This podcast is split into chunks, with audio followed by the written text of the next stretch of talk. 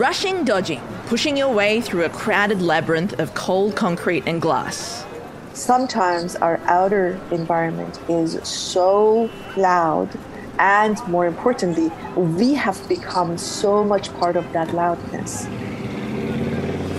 Swiftly striding toward a dull and dreary destination, city inmates on their way to the imminent drab of daily life. Dare to dream.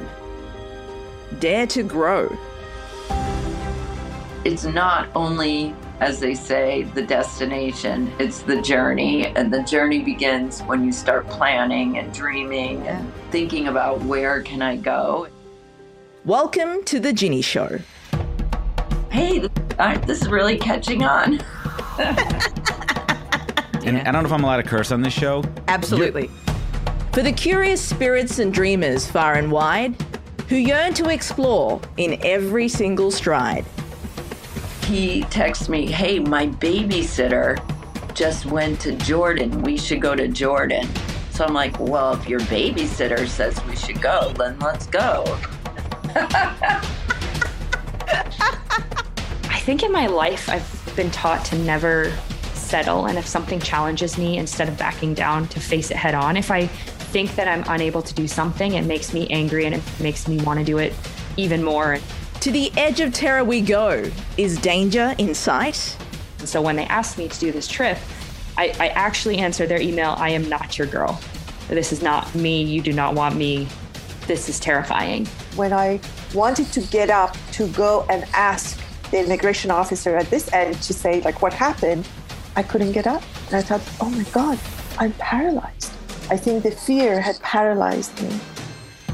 Taming the wild and forming connections left and right. My friend actually was driving down the street and hit a wild pig just roaming the streets and went over the handlebars of her scooter and broke her wrist. Afterwards, we walked up this long path to the top of this hill where the lighthouse is and looked down, and we were like, holy shit, there's like a billion sharks down there. And we were in that water.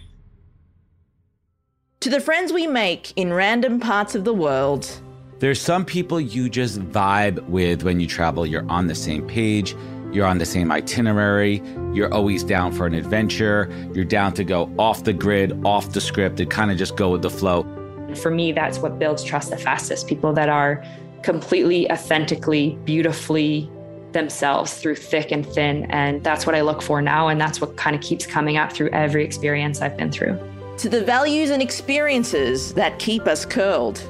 The worst, worst, worst, most dire situations then would result in some little achievement that would push me forward.